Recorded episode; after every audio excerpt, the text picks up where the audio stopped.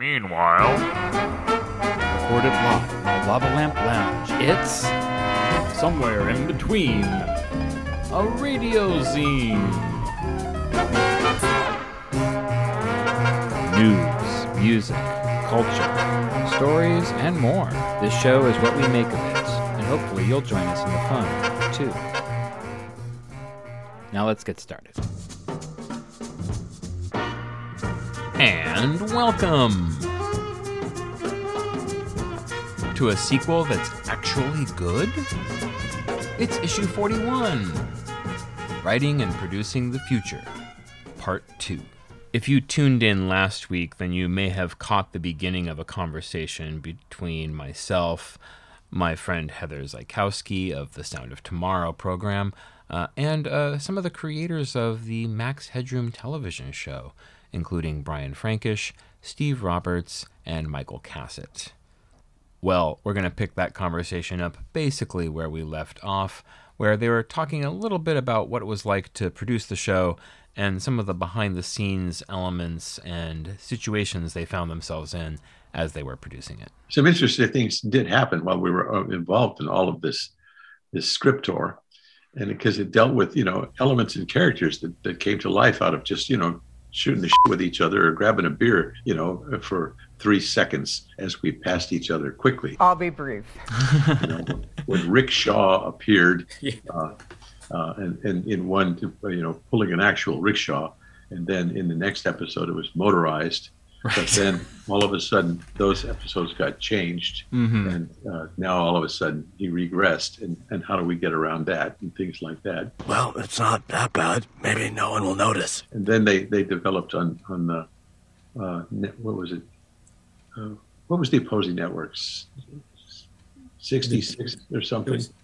Was- Oh, yeah, 66. we were network 23 and there was networks yeah 66 was one 69 i think got frowned on by the network Yeah. Oh, I can't imagine why. I think Wagg was was sitting around with me uh, as they were they brainstorming this thing, and he said, "Got to get a name of, of a character for for this this uh, this evil head of studio," and and uh, and I, he said, "What's good? What's good?" And I, I one of my one of my great friends in this business and one of my mentors was Jack Grossberg. Jack Grossberg began his work in film in 1957 and went on to produce a number of films in Hollywood, including the 1976 version of King Kong, Brainstorm, and Back to the Future. He and Brian worked on both Everything You Always Wanted to Know About Sex But Were Afraid to Ask and Strange Brew, and it would make sense that they would develop a connection working on these films.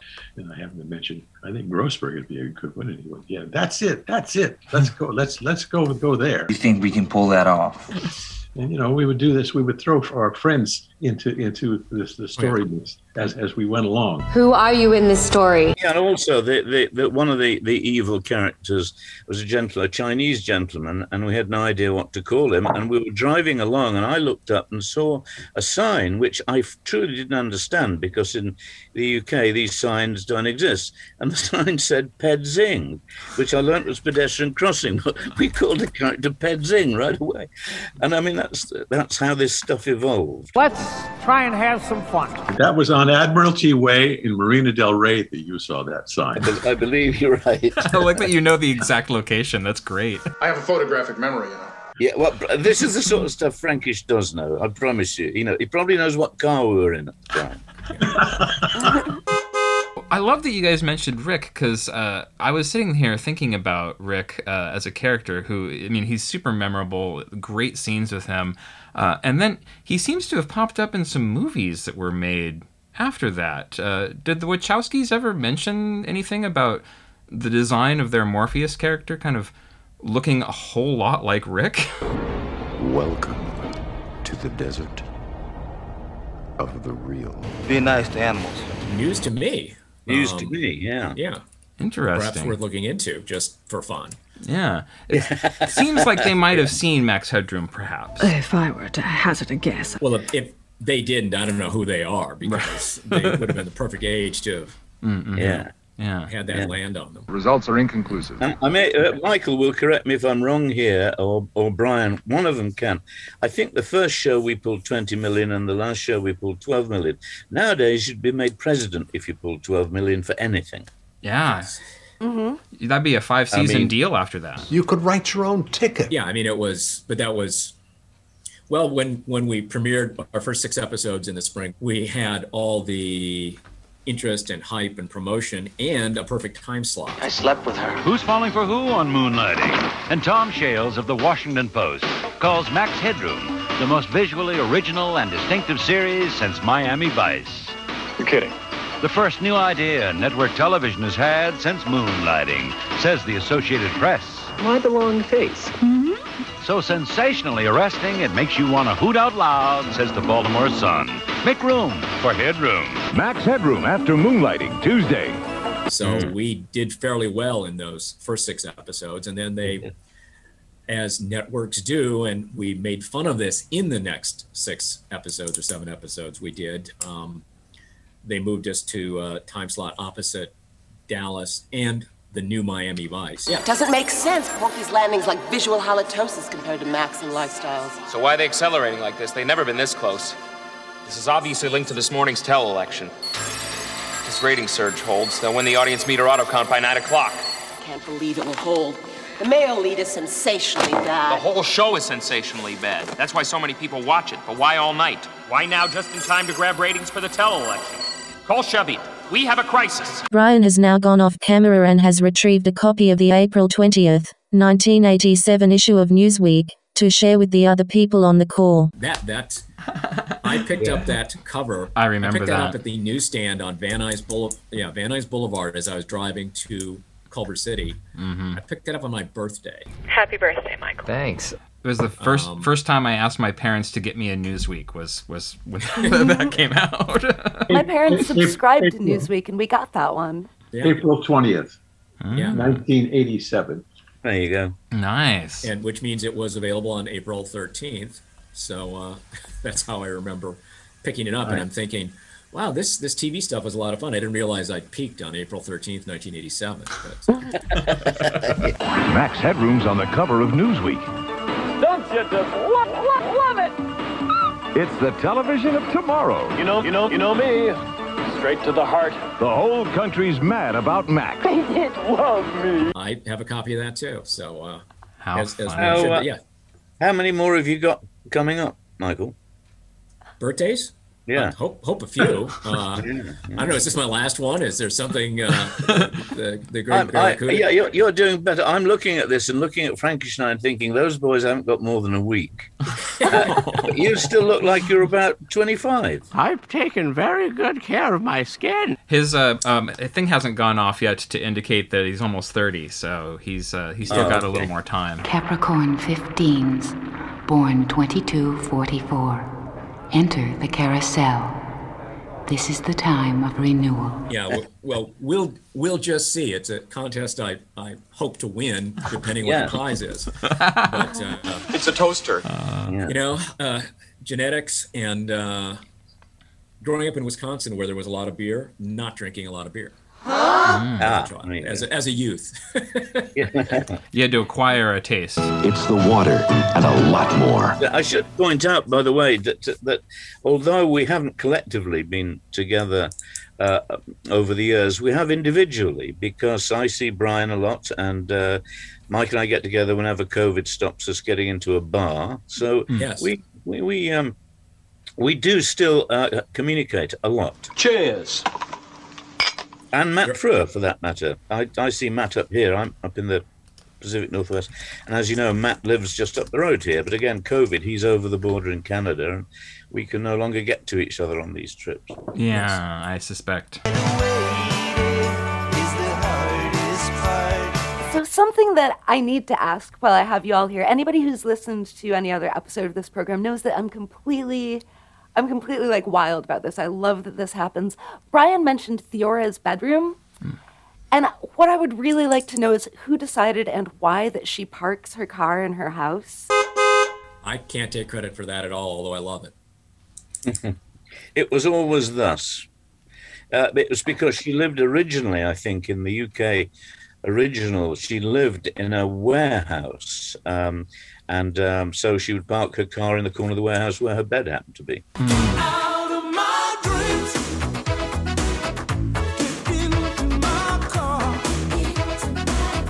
It was all part of being Blade Runner-ish, wasn't it? That's what we were all doing, to be frank. Okay, you said it, not me. Okay. And, uh, that so that made sense to us completely. I've been fascinated by it from from the very outset. I was like, she parks in her house. How does she even? Yeah. Isn't that weird? Well, and, and I always attributed it to this kind of like music video logic of kind of like driving into the bedroom kind of thing. Um, but uh, as it continued in the show, I was like, oh no, it's it's it's more of like a, a utilitarian thing. It's just easier, honey. Well, I mean, the vehicles had so much to do with the style and the look from from the old Studebakers, Yeah. you know, to to the big time bus. Yes. To, Ah, the big you know, time bus.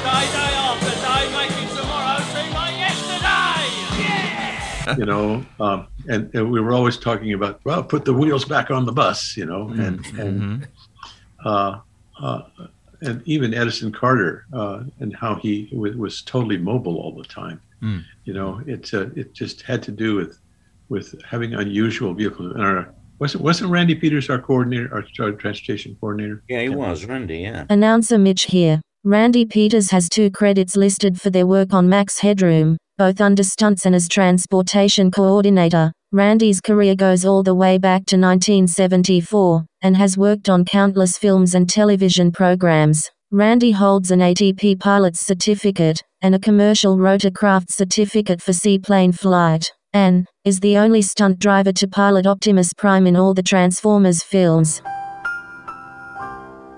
and he was very good at this uh, because I, I I had worked with I would work with Randy. I met Randy on Brainstorm. Suppose it were possible to transfer from one mind to another the experience of another person. Hey, there it is. Any person, any experience. and uh, and then we had uh, worked together again on a picture called In the Mood, Phil Robinson's first picture, Wait a minute, you can't send me to jail for six years for falling in love. In the mood. Rated PG-13. uh, which was another period picture. And in those it, nowadays, when you make a motion picture, you you hired a, a picture car coordinator, you know, and he gets paid a lot of money and he hires a lot of people, and they and and but no, uh, Randy did did it all. It's a gift. and, and, and he did a beautiful job. Uh, and and uh, people really liked the unusually, you know, insane things he showed up with, you know, for, for vehicles. Where did you get that? And at the same time, he would also have to end up with these big petty Pettibone skip loaders that that would help load our sets into into buildings that were inaccessible, you know, so to speak. He'd have to build roads down beaches and, and so on and so forth to get things. I mean, and he was, you know, he was younger than all of us, thank God. At the beginning. Yes, yes. He probably aged five years for every year he was on Max. Isn't that isn't that how that always works? You're older than you've ever been, and now you're even older. Yeah, I, I am just constantly fascinated by what you got away with on this show, like things that you've snuck into the background. I feel like there's little references to like the Church of the Subgenius. Slack, what is it? Well, if you have to ask, you will never know. You were born with original slack, an infinite supply of it. or um, th- there's mannequins in the backgrounds of shots that are doing some very interesting things uh, uh, uh, with each other uh, or, or, or to each other, depending on um, uh, your point of view. Just keep an open mind. Be cool. And, and and even you know, as someone who's seen this several times, I'll catch a little something in the background where I'm like, how did they get away with that? Is there something that when you think about the show that you're like pretty proud of being able to get into an episode, or you're like, wow, this is a such an excellent opportunity that nobody noticed this that is speaking to an audience somewhere else? Oh boy, that's that's a cultural question. Uh, the, the, it, it, it uh, what we got away with on screen is one thing, and that would be a, a lot to do with um, hints possibly in the in the teleplay, uh, but also a lot to do with whoever was directing it and had caught the sense of humour. I'm with it. I'm hip. And also Leslie Frankenheimer was the set decorator. Yeah. Oh, okay. And Right. So yeah, yeah. Announcer Mitch here. Leslie McCarthy Frankenheimer was a set decorator who began working in film in 1980. Leslie's career included working on a number of film and TV projects, including The Blues Brothers, Star Trek Voyager, and LA Law. Leslie might be one of the few people to have worked on both Blade Runner and Max Headroom. Unfortunately, she passed away in 2013. But we, we had we had that same cultural problem with with everything. I mean, standards and practices would turn up, you know, uh, and uh, and start arguing about what we're allowed to put into a screen. I mean, I've actually had a conversation uh, where I've said I'll trade you two f- in Act Three for a bugger in Act One. I mean, it's ludicrous. So, is it a deal? They used to do this shit. So anything you could get away with, you know, that they didn't have time to to. Uh, involve themselves in was a little bonus. So I guess a lot of it was mischief. Did you see that? No, and neither did you, so shut up. I didn't see nothing. I can also say regarding standards and practices is that one of my, my jobs at CBS had been in standards and practices hmm. before I became a writer.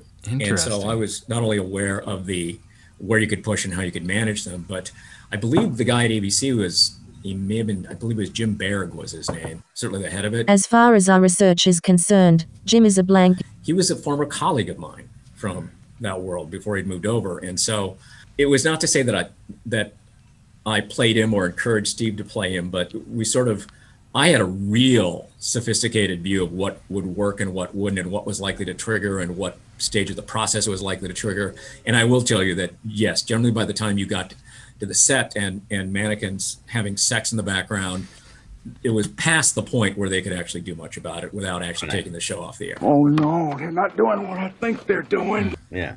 Which, of course, they eventually did anyway. Well, yes, that they- realised- they had the last laugh. And that's because they realized what it was about. I mean, it Yes. was about them and their idiocy. yeah. Have you looked in a mirror lately? Well, the whole show, the whole concept of the show, when we're at the post group, you know, at, at four o'clock in the morning, trying to get a sat- get to a satellite link, you know, in in, in, in, in 24 hours. Uh, uh, uh, we're, we're so far behind in the post production of this, making up stuff with Bruno George. Yeah, Bruno.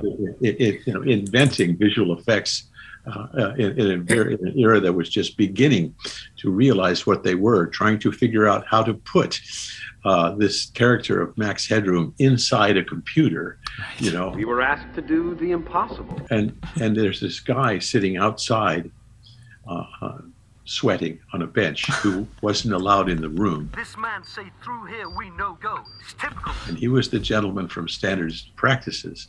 And I turned to Peter and I said, why, why is this guy sitting out here sweating? He said, Well, I think it's because he realizes that what we're doing is we're satirizing his bosses. Can we even do that?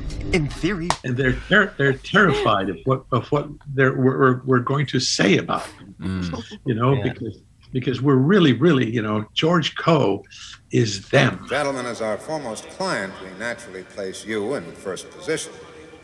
Which presenter is this? He is named Max Headroom. Oh Yeah. my! I had so much fun writing the Network 23 boardroom. Mm. Whenever I Yeah. wrote that, it was it was a dream for me because I had been in that boardroom. Right. I'd Yeah, been yeah. the little guy in a blue jacket down at the far end, but with big ears. So mm-hmm. Right in the middle of a global rating sweep. Can you imagine worse timing, Murray? No, sir. It was spectacularly bad time. Uh, as a young person watching this too, you know, uh, so much TV is just was so boring and so derivative and whatnot. And and and you know, so I'm like flipping through the channels, watching Moonlighting one night,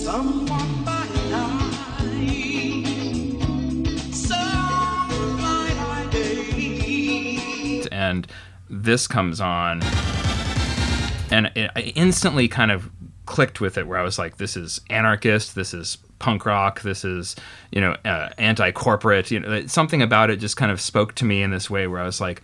There's all this fake stuff around me, and this is the one thing that's kind of like saying, "Hey, the emperor has no clothes." Have you seen this? and and as a as a young snotty teen, I would just that felt like Yes, this is for me.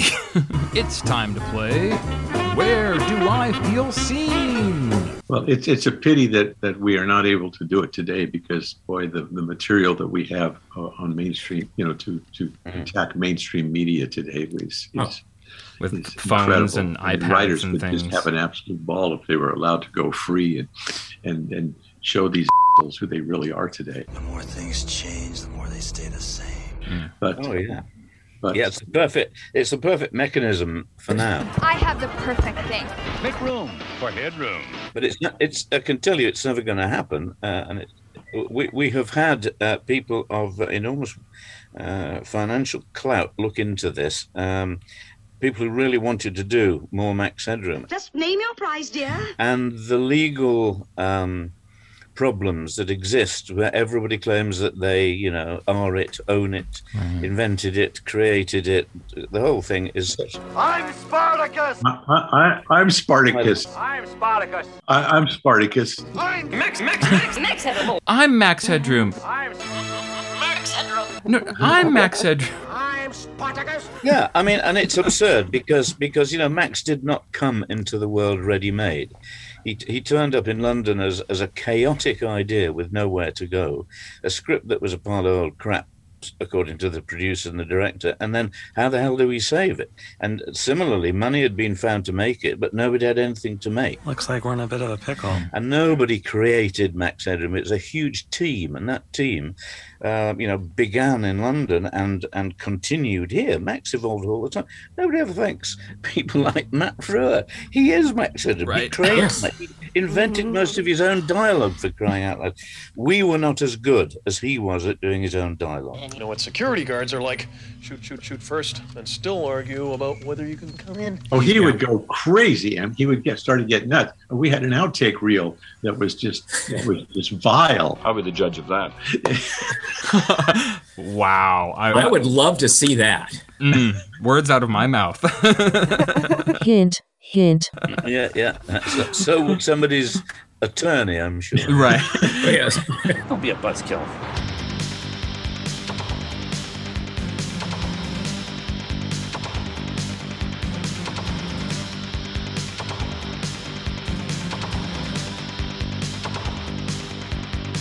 You just heard part two of our conversation with Brian Frankish, Steve Roberts, and Michael Cassutt, three of the creative team members who produced Max Headroom in the late 80s.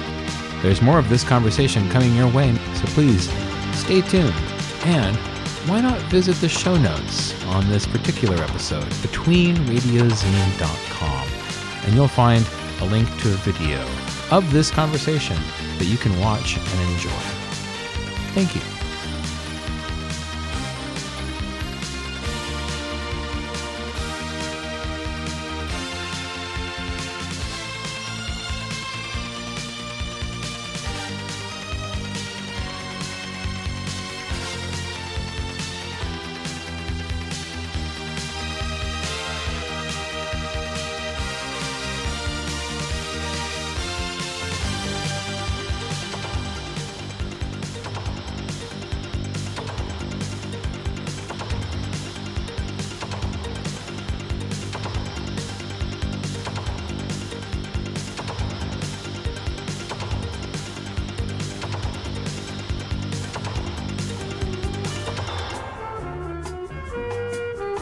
And that's going to do it for us this week here on the program. Somewhere in between a radio zine, writing and producing the future.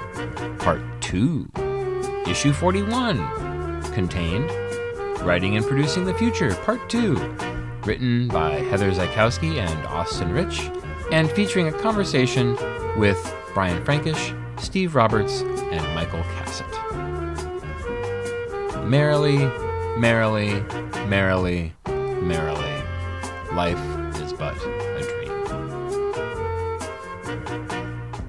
This episode was produced by Austin Rich in the Lava Lamp Lounge and was assembled using only the finest in 20th century technology. In the long standing tradition of most zines, there is an open submission policy here. If you have a story, music, or poetry that you'd like to send in or read, or you just want to be a part of the show, why not drop a line to austinrich at gmail.com? That's going to do it for us this week. You guys are wonderful. You guys are beautiful. Without you, there would be no program. Be seeing you.